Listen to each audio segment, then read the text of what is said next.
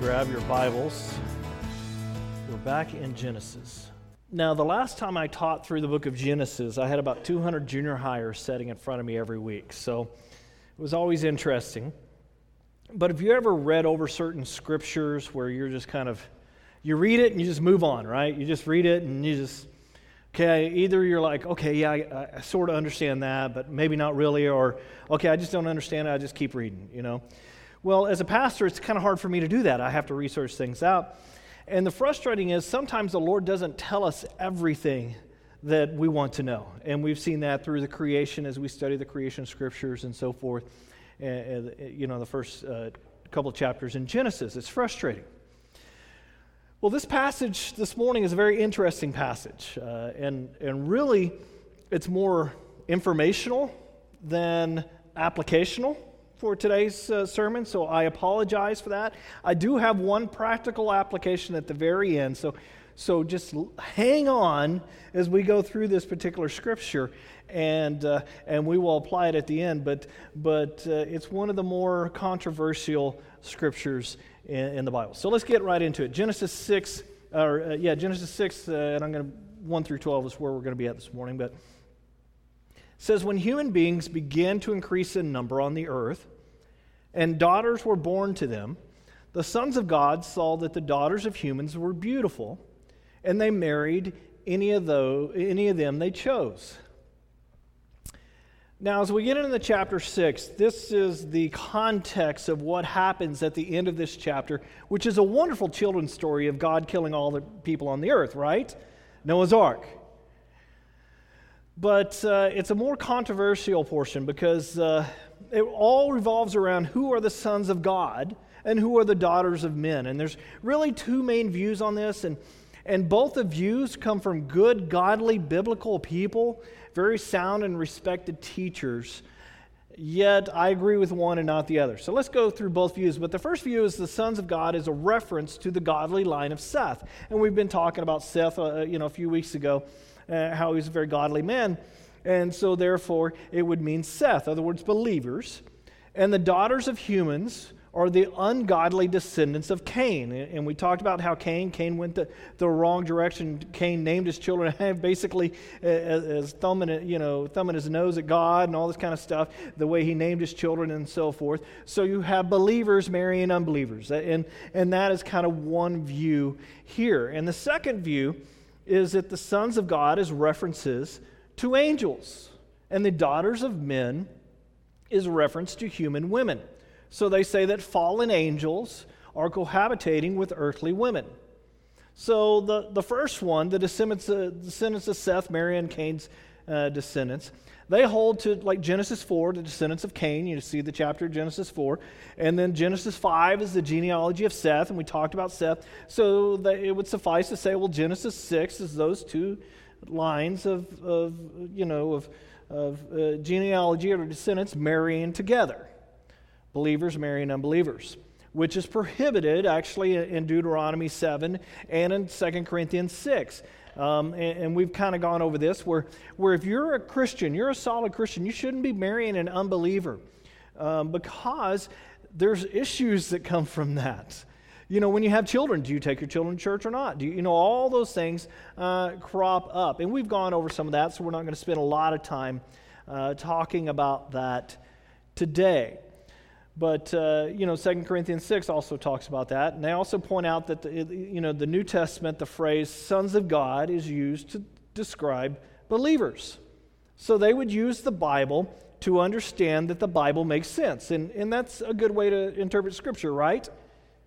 You know, a lot of us like to interpret Scripture, on how we feel. And that's a very unbiblical stance well, I really feel that God would just love this, you know, and love these people. But clearly, scripture says that's a sin. So, therefore, we can't use our feelings about God's love to interpret Scripture. So, this would make sense, but there's several problems with the view of it being the line of Cain and the I mean the line of Seth and the line of Cain marrying together. Why were there only sons of God and not daughters of God? See what I'm saying? If Seth was a godly line of people, there would be godly men marrying, uh, marrying godly, I mean, ungodly women, and there'd be ungodly uh, godly women marrying ungodly men, right? But it doesn't say that in the scripture. So we kind of go, hmm. Um, secondly, why would a marriage between an unbeliever and a believer create unnatural children? If you go on and read the scriptures, in, in verse 3 it says, And the Lord said, My spirit will not contend with humans forever, for they are mortal. Their days are 120 years. The Nephilim, other words, giants, okay, that's a word for giants, were on the earth in those days, and afterward, when the sons of man went to the daughters of humans and had children with them, they were they were heroes of old and men of renown. And if you go back and look at that in Hebrew when it says they had children with them, it's talking about unnatural children. It's not just saying, oh, they had children. No, no. You go back and really research what it says, they're talking about unnatural children. So then a third thought here is, is why would God wipe out the people of the earth if it was only unbelievers and believers marrying? Right? We have that today. But why would God, you know, God wouldn't go, wow, let's just clear them all out just because believers and unbelievers. So it kind of makes us go, well, wait a second. So then what is Genesis 6 all about? What is Noah's flood all about? There was a bigger purpose to the flood that we just kind of ignore. And, you know, who was, uh, who was really on this earth at this? And you have fallen angels marrying women and having kids that were, in a sense, much like gods. Little gods, okay, not big G God but they had extra powers somehow. They had extra things going on. And the fourth thing is the phrase sons of God is only used three other times in the Old Testament. It is used in the book of Job, Job 1 6 and Job 2 1, and then in 38 7. And each of those passages is a clear reference to angels. So, so much, uh, you know, so much so that the New Testament started using the word angels instead of the word sons of God. And in Job 1 6, it says, One day the angels came to present themselves before the Lord. And Satan also came with them. The Lord said to Satan, Where have you come from? Satan answered the Lord, From roaming throughout the earth and going back and forth on it.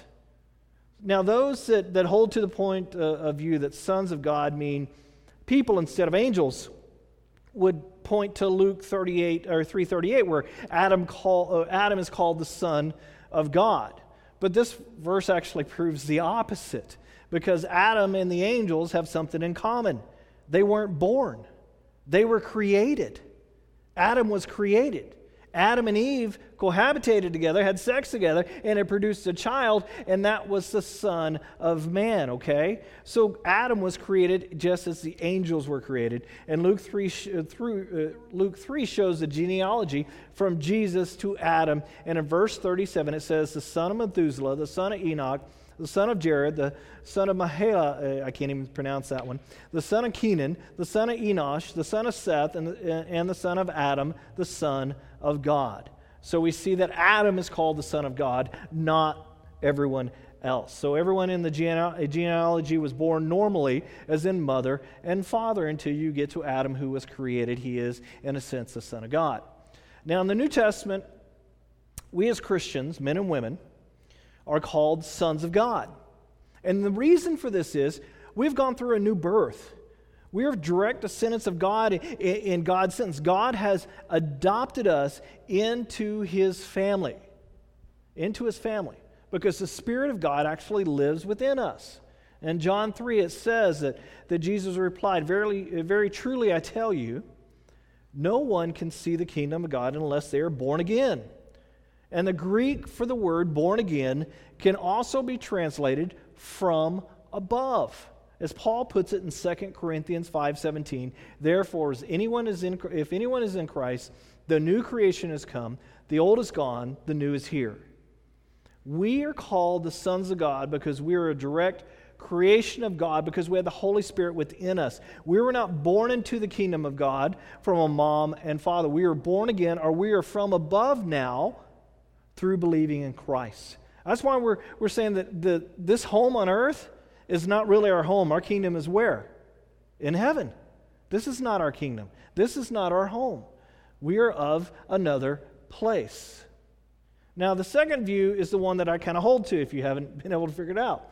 The sons of God in the Old Testament are angels, and the daughters of earth are women, just earthly women. I hold to this view for several reasons. One, the sons of God in the Old Testament always refers to angels.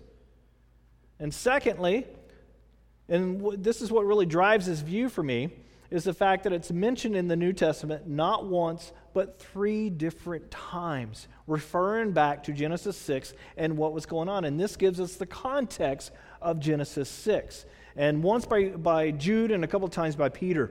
And Jude, he's talking about what we're reading in Genesis 6. Uh, and he says, And the angels who did not keep their positions of authority, other words, heavenly realm, positions of authority, but abandoned their proper dwelling, those he has kept in darkness, bound with an everlasting chains for the judgment of the, on the great day. In a similar way, Sodom and Gomorrah and the surrounding towns gave themselves up to sexual immorality and per- perversion. They serve as an example to those who suffer the punishment of the eternal fire. So we see the, the, the, the context here. We have people abandoning their proper authority, their proper place in the heavenly realms, and coming down to earth. So the fallen angels left their, left their place and came to earth and, and pursued unnatural ways sexual immorality, perversion. Um, uh, perversion is also translated as, as the word strange flesh. And strange flesh means unnatural ways. Angels and humans, that would be unnatural, wouldn't you say? Okay? Um, Sodom and Gomorrah, homosexuality was the norm. Again, that's unnatural. I mean, again, we go back to feelings versus what the Bible says. I have friends that, that are of that persuasion. They're still friends. They know where I stand on the Word of God. They know how I feel about it, but I don't reject them outright because I want them to see God's love. Okay?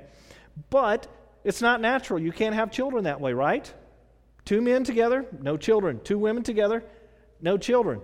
Now, we can go the unnatural route of getting doctors involved and all that kind of stuff, right? And again, we can take something that's really good and use it for bad. I mean, I, am I'm, I'm thankful we have doctors, aren't you? I'm thankful we can have surgeries the way we do, aren't you? I mean, my wife wouldn't be here today. My child probably wouldn't be here today if we didn't have that because of what happened. And, you know, she had fibroids and Brandon couldn't get out. So they, you know, she bled and all that kind of stuff. I mean, it was a difficult situation. If we hadn't had doctors, I, I'm thankful for doctors. But again, we can take good stuff and use it for negative stuff. Now, some people will say angels are spirit beings and don't have an assigned sex. Well, we know that angels can take human form. We see this throughout the scriptures. In Genesis 18, two angels come down with Jesus and they showed up to Abraham's doorstep. And, and, uh, and Abraham tried to talk Jesus out of destroying Sodom and Gomorrah. And Jesus basically says, Oh, by the way, these two angels are, are going off to destroy Sodom and Gomorrah. Well, Abraham's uh, relative was there, it was Lot. And Abraham starts out going, uh, You know, well, what if there's 40 godly people there? And God's kind of laughing, you know, Jesus kind of laughing and, and, uh, and says, well, if there was 40, and then he goes, well, what about 30? And it, you know, gets all the way down and says, what about one? What about one? You know, so while Jesus was talking to him, the two angels went to Sodom. And the, and the opposite side of this is the men gathered in the house that these two men were in. In other words, they surrounded the house and they wanted to have them send out these two angels so they could rape them. I mean, how sick is this, right? You would agree with me, right? Okay. So we, you know, we may think, well, this is Old Testament stuff. Well, let's look at what it's written in. Um, there we go in he- Hebrews 13. Do not fo- uh, do not forget to show hospitality to strangers, for by doing so, some people have shown hospitality to angels without knowing it. In other words, we need to be nice to people. We need to be nice to strangers. Now, every homeless person asking you for money is not an angel, okay? So don't go that route. I mean, if you feel the Holy Spirit uh, prompting you to help somebody that's down on their luck, then do it. Follow the prompting of the Holy Spirit. But that doesn't mean every homeless person you need to be out there giving money to. In fact, uh, money is not necessarily a good thing. To, you know, help them out with food, help them out with shelter, point them in the right directions. There's other ways to help than handing out money because sometimes you'll also run across people who have thousands of dollars in the pocket because they spend, you know, all day out there begging. In fact, there was one last year that was caught in Hanford. So, I mean, I'm not saying don't help people who need it. Please do so We're called as Christians to help those who are down on their luck, okay? Just do it in the proper way that, that will help them in the end. Anyway, let me get off my high horse. So, uh, so, so, um, so we can see that angels can take human form and they can fool us into thinking they're ordinary people. We see that when Abraham, not even realizing that, that the angels, you know, the men that showed up at his doorstep were angels. Uh, so the angels and earthly women would produce children. Well, from the scriptures, the answer, if you look at that and you question that, the answer would have to be yes. That's exactly what Genesis 6 is talking about. The Nephilim, or the giants, were on the earth in those days. And, after, and also afterward, when the sons of God went to the daughters of humans and had children by them. Now, what's interesting is there are other books that are out there written that we don't consider biblical books, okay? Um, you have the Apocrypha, which is, I think, about 13 books that the, the Catholic Church includes in, in the Bible, but it's but the Christian church has said, you know, these are extra biblical writings that we can go to to understand culture, but we're not going to say those are God's word. There's other books out there. One of them is the book of Enoch, and it's attributed to Enoch from back in Genesis. Uh, and what's interesting, before we go, well, wait a second, because it's not a godly book, we can't even bring it up, we can't even talk about it, because you would have people that, that, you know, when you have a large church, you have people coming at you from all sorts of different places, and you would have somebody go, wait a second, that's just not, that's not biblical. Well, wait a second. Jude, the book of Jude in the New Testament, actually quotes out of the book of Enoch. Interesting, huh? We can use it as context of what's going on, just not biblical writing. So, in the spirit of that, let's read something out of the book of Enoch. It says, It happened after the sons of men had multiplied in those days that daughters were born to them, elegant and beautiful.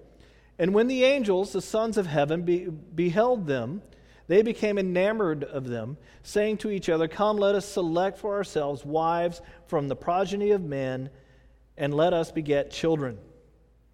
Then it goes on, it says, they, Then they took wives, each choosing for himself, whom they began to approach, and with whom they cohabit, uh, cohabited, teaching them sorcery, incantations, and dividing uh, of roots and trees. And the women conceived, uh, uh, conceiving brought forth giants. So it goes on and talks about all the sorcery stuff that was uh, taught by them, and, and they were full of godlessness. And, you know, obviously the writer had, you know, would no doubt be picking up on stuff that was happening in Genesis 6. Now, again, this is not biblical scripture, so don't get upset with me. I'm trying to be honest, trying to be upfront on this. But uh, at the very least, the writer is Jewish, uh, believed what was taught in Genesis 6 was correct. Now, if someone doesn't believe in Genesis 6, they often point to Matthew 22 30. And it says, At the resurrection, people will neither marry nor be given in marriage and they will be like angels in heaven. Therefore, it says they won't marry, and angels are sexless. Uh, sexless. That's what the, they would come up with. But what he's saying is faithful angels don't marry. We know that fallen angels do. Genesis 6 shows us that. Fallen angels have done a lot of different things. Another thing to point out in the Bible is angels in the Bible are always in the masculine. You find no place where they're referred to as a female angels. So, ladies, it's not my fault. I'm just saying the Hallmark Channel is wrong, you know, touched by an angel. I'm dating myself. So are all the people laughing. You know, it's not my fault but they're always men. They're always male. They're always the sons of God, never the daughters of God in that sense. So sometimes you just hit a passage where, again, we're learning, you know, it's just kind of a learning time about God, about the Bible, about our history, uh, and there's not a lot of application from it. But you go, kind of go, wow, that's interesting. I've never heard that, or I've never gone that far. You know, this is one of those things where we just kind of read it and we just skip right over it and we don't even really think about it. Oh, there was giants. Okay, you know, Nephilim, whatever that means, and, and we just keep going. Um, and it, this just happens to be one of those texts. So let's continue. When human, began, uh, human beings began to increase in number on the earth, and the daughters were born to them, the sons of God saw that the daughters of humans were beautiful, and they married any of them, of them they chose. Then the Lord said, My spirit will not contend with humans forever for they are mortal. Their days will be 120 years. And I'm going to kind of skip over that because next week we're going to hit the 120 years and, and, all what that means. It's about the time that it took Noah to build the ark, and it has some other connections. So, uh, verse 4 says, The Nephilim, or giants, were on the earth in those days and also afterward. After what? After the coming flood. There was giants before the flood, and there was giants after the flood. That's what it says. When the sons of, man, uh, sons of God went to the daughters of humans and had children with them, they were heroes of old, men of renown. So Nephilim means giants. So they're the children, in a sense, of angels and women. And I believe they're kind of a half human, half angel, fallen angel, half you know, you could use the word uh, evil, de- devil, uh, you know, whatever you want to call it, kind of a hybrid here. Heroes of old can be translated as mighty men. So these giants on earth were mighty men. Think of David and the, uh, you know, David and Goliath. Goliath had what? Six fingers and six toes, and he was supposedly somewhere nine foot tall and, and we'll, you know, uh, we'll talk about that in a second. But, well, I mean, we can talk about it now, I guess. But, you know, there's giants on the earth before the flood, and there's giants on the earth after the flood. Uh, you know, him and his brothers, these guys were like nine to 10 feet tall. There is, sorry, turn off your phones, Pastor. You, the funny thing is, you know who it is? It's all the pastors texting back and forth, going, We're praying for you this morning. Well, I'm praying for you, brother. I'm praying for you. So it's all the pastors that are interrupting each other's service, if you can believe that. Man, I'm going to get on those guys. So you had big people. Now, there's one part of Scripture that talks about Israel when they went into the, the promised land and conquered the kings and conquered the land. There was one bed that was found to be 18 feet long. Now, I'm not saying there was an 18 foot guy, you know, tall guy, 16 foot tall guy, but we also know there was, a, there was giants in the land before and after, men of renown, mighty men, big people. And like I said, Goliath and his brothers, you know, six toes and six fingers and all that. Something was something strange was going on. This wasn't normal. Now, the group would also include the what's called the Anakim and the Eman people who lived in the land of Canaan. And earlier I kind of mentioned about coming up to the promised land. In Deuteronomy 128, the children of Israel are arguing with Moses. We can't go in that land. We can't go in there and conquer it. I mean, the, you know, the report had come back. There's giants in the land. There's no way. We're not even trained. And it says here in Deuteronomy 128, where can we go? Our brothers have made our hearts melt in fear. They say the people are stronger and taller than we are. The cities are large with walls up to the sky. We even saw the Anakites there and the race of giants in the land, okay? Deuteronomy 10, uh, 2.10 says, The Emites used to, to live there, people strong and numerous and as tall as the Anakites. Like the Anakites, they too were considered uh, Rephaites or something like that, but the Moabites called them Emites. Now, I don't think that every child of an angel and a woman was a giant. I don't think that. Every half demon, half human, whatever you want to call it. But the term men of renown are mentioned. What, what do you think of when you hear men of renown?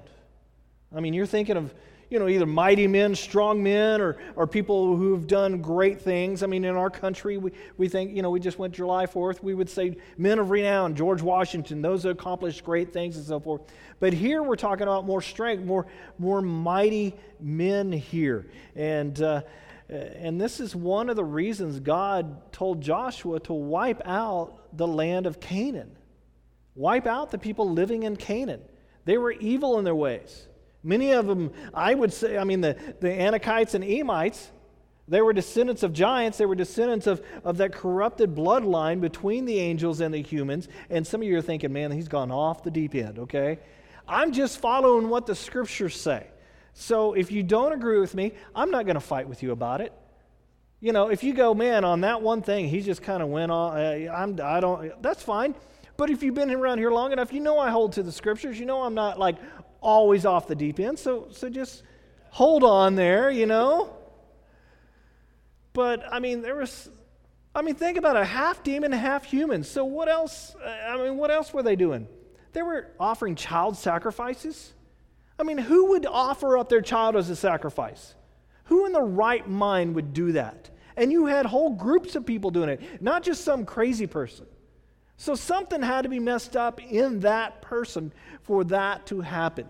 I mean, I, I start thinking, I mean, you could go really off the deep end. You could come and say, okay, well, I mean, because do you think this stuff stopped completely?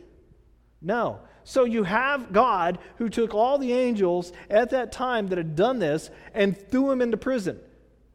Okay, threw them a Sheol, is Hades as we call it, and they're down there in darkness and shackles and chains, and they're waiting for the judgment time. We're going to talk about that here in, in a couple of minutes. But do you think that stopped any other angels from doing this? No. So you could even go to other evil men, like, I mean, Hitler, I don't know what his ancestry was. Could this be something from that? I don't know. And I'm not saying it is, but I'm just saying, how could anybody in their right mind think that way? Ted Bundy. You know, I mean, it's just, it's just crazy.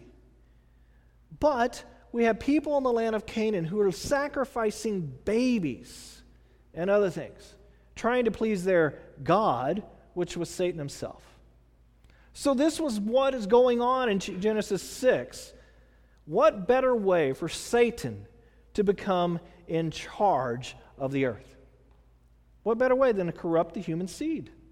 Corrupt the one thing that God loves, humans, and turn them to himself. And that's what Satan was trying to do He would also change the aspect of the, of the deliverer who was to come. There was a promised deliverer, you know, to Eve, the, you know, saying that the, he would come and, and, and, he would be bruised. The heel would be bruised, but it would crush the serpent's head, right? And talking about Jesus and talking about Satan. Well, what better way to corrupt that and change that if you can get everybody corrupted by fallen angel seed on earth? And that's the context of why God destroyed the people on earth in Genesis 6. At least that's what I believe, and many scholars believe. If you want to believe different, again, I'm not going to fight with you, okay? Uh, Genesis uh, 6 6, it says, The Lord regretted that he had made human beings on the earth, and his heart was deeply troubled. So the Lord said, I will wipe out, or wipe from the face of the earth, the human race I have created, and with them the animals, the birds, the creatures that move along the ground, and I regret that I have made them. But Noah found favor in the eyes of the Lord. This is the account of Noah and his family. Noah was a righteous man, blameless among the people of his time, and he walked faithfully with God. Noah had three sons Shem, Ham, and Japheth. Now the earth was corrupt in God's sight and full of violence. So we see that Moa, uh, Moa, Noah was a, was a just man. He was a righteous man. He was, he was one that was not corrupted. And why was he this way? Well, one, he, he had faith, he believed God. He lived a faithful life and followed what he believed at the time when anything and everything and everyone else around him had become corrupted. Verse 5 it says, the Lord saw how great the wickedness of human race had become on the earth, and that every inclination of the thoughts of human heart were only evil all the time. Satan affected the earth. He started with Eve. Okay, and when that didn't work the way he wanted it to, all his other buddies, the fallen angels, about a third of the angels in the kingdom of heaven, as the scriptures say, they, they came down. They were with him. And what better way to corrupt than this way? Demons, as we call them, fallen angels, affected the human race. It became the epitome of lawlessness. And the more that this went on, the more evil and corrupt the human race became. But verse 9 is very important, pivotal. It says, Noah was a righteous man, blameless among the people of his time. He walked faithfully with God. Now, the word blameless in the Hebrew, don't think of uh, perfect or, you know, perfectly clean or never sinned or anything like that. Don't think of it that. It's more along the lines of uncontaminated.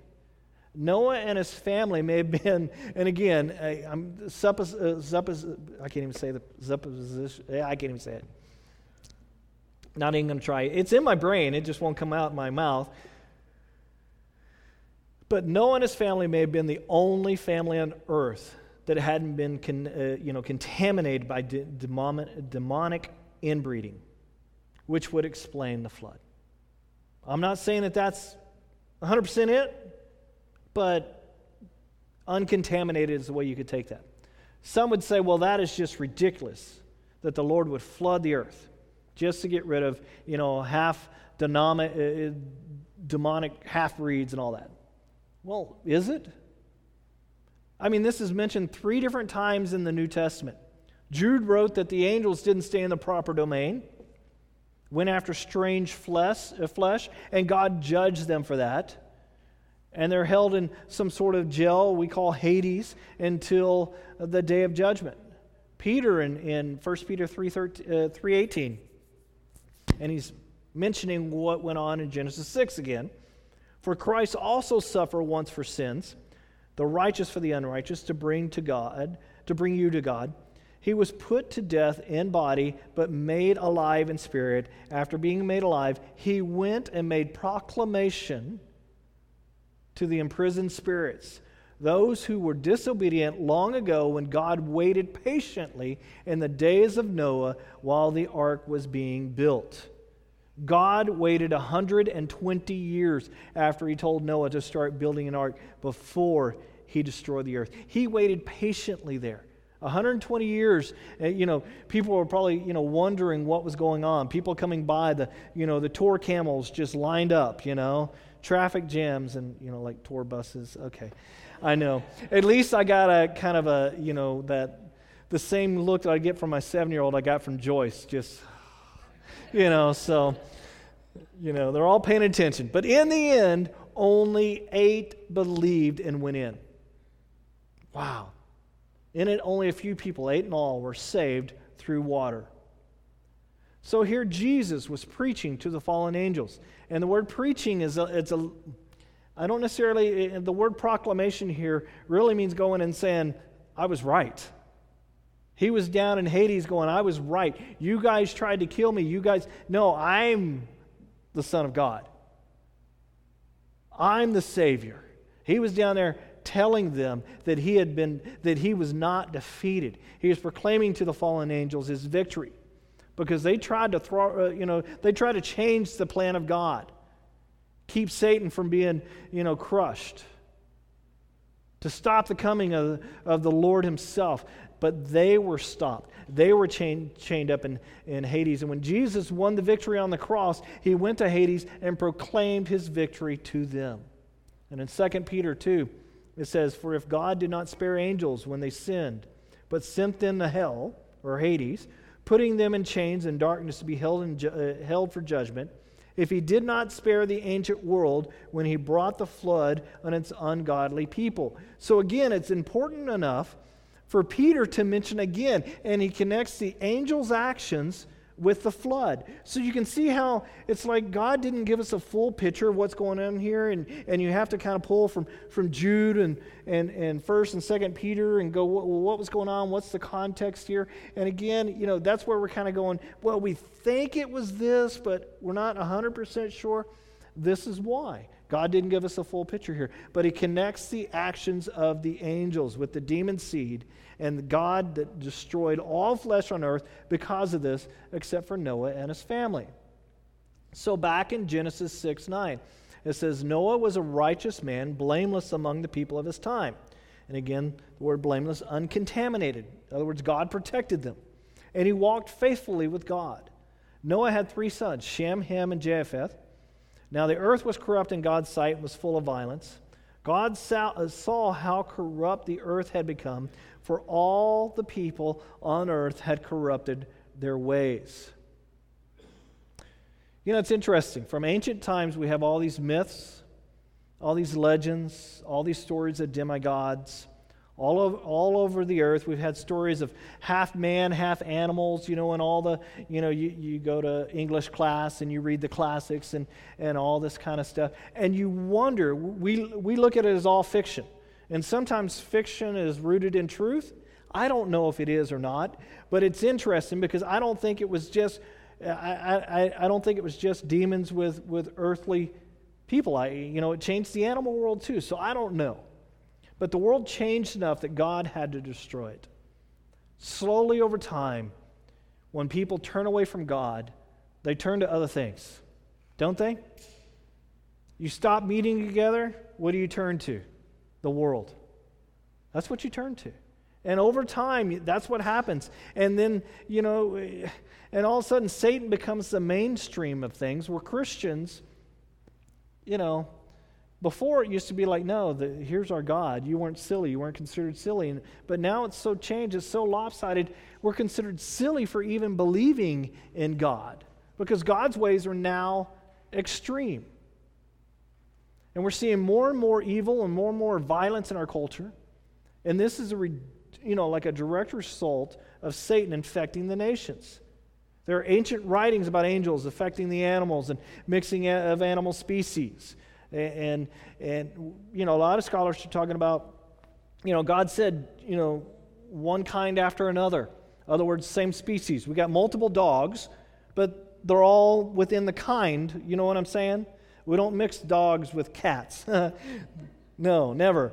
But we don't mix dogs with any other animals. You don't produce a different type of, you all after the same kind. So is this talking about somehow back then, you know, because they're much more intelligent than we are, splicing of animals, putting different, I don't know all the ins and outs. We only get bits and pieces of this kind of stuff. But God brought judgment on them and the earth because of all of this. And again, this is the context of the flood. Now we know that after the flood there was giants also. So this continued, but not on the same scale. They know that they, uh, you know, will be caught. Uh, you know, the example of you put enough people in jail, people stop doing the same thing. You know what I'm saying? In Fresno, when they were cracking down on, on people stealing cars and putting guys in jail, I mean, people stopped stealing cars because they didn't want to be put in jail, right? When the jails finally said, well, forget it, we can't keep them, we let them all out, what happened? Started stealing cars, you know? So the same concept here. God took enough of the angels and put them in jail, in a sense, down in Hades, waiting for the final judgment, that some of the other angels said, Well, I'm not going to get caught doing that because I don't want to be down there with them. So you kind of have that's going on. But the idea of, of a lot of things changing. I mean, think about splicing, think about our DNA. I mean, it's catching on today. There's a word called transhumanism, and it's a movement of transforming human condition to enhance physical, psychological, intelligent capabilities. In other words, we like to genetically modify things. Did you know that, you know, in certain, certain parts of the world, if you want to have a baby boy, you go there and you give them all the stuff, you know, the, the male sperm and the female eggs, and they put them together and they can manipulate. You want blue eyes? We can manipulate that so your child has blue eyes. You want a male or you want a female? We can, we can do that. They're splicing genes enough to be able to do that. It's, it's pretty crazy what they're, what they're doing, you know, what they're doing. In 2003 in China, they spliced human cells with rabbit cells. The embryos were allowed to live for a few days and destroyed after they got stem cells out of them. They're studying it to help us. You see what I'm saying? Something that can be used for good can eventually be used for bad. In 2004 at Mayo Clinic, they were able to produce a pig that could live with human blood flowing through its body. Talking about trying to play God. At Stanford University, they have made mice that have 100%, I mean, not 100%, 1% human brain cells in it. University of Nevada professor has grown human livers in sheep under the guise of, man, we, if we can figure out how to grow extra livers, we can save a lot of people because right now we have to wait till somebody dies to give somebody else a liver, you know? So if we can just grow them in an animal, why not?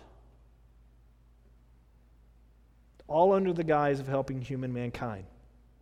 But we also know that, again, some things that, are, that we mean for good, others will use for evil. 2008, British scientists produced human animal hybrid embryos by splicing human DNA into a cow embryo. I don't know why they wanted to use a cow, but they did. But this embryo was 99% human and 1% cow. It grew for three days and divided, if you know about anything about biology and the way the cells divide, into 32 different cells before they were destroyed. Many are predicting that they'll soon produce a creature that is half human, half animal. We already have the genetic capability and manipulation to do this.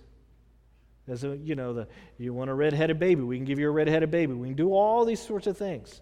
But this has caused an ethical dilemma where many states have already rushed legislation prohibiting splicing a human DNA with animal DNA, and it's just a matter of time before the United States government actually passes a law in Congress if they can ever get anything done there, you know. But maybe they can come together on something like this. I don't know.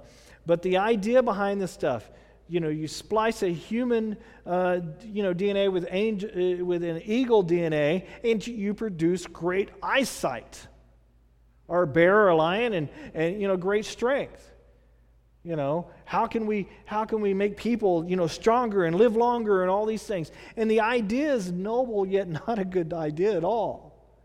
The goal is you know ultimately is immorality. And we could go down that rabbit hole if we wanted to and all the stuff that they're doing you know freezing your body so one day you can come back or you know, I mean, they're trying to, I know several movies have portrayed this, but they're actually trying to do this, trying to get our consciousness to replicate into a computer so we can live forever and think and act and all those things through the computer forever.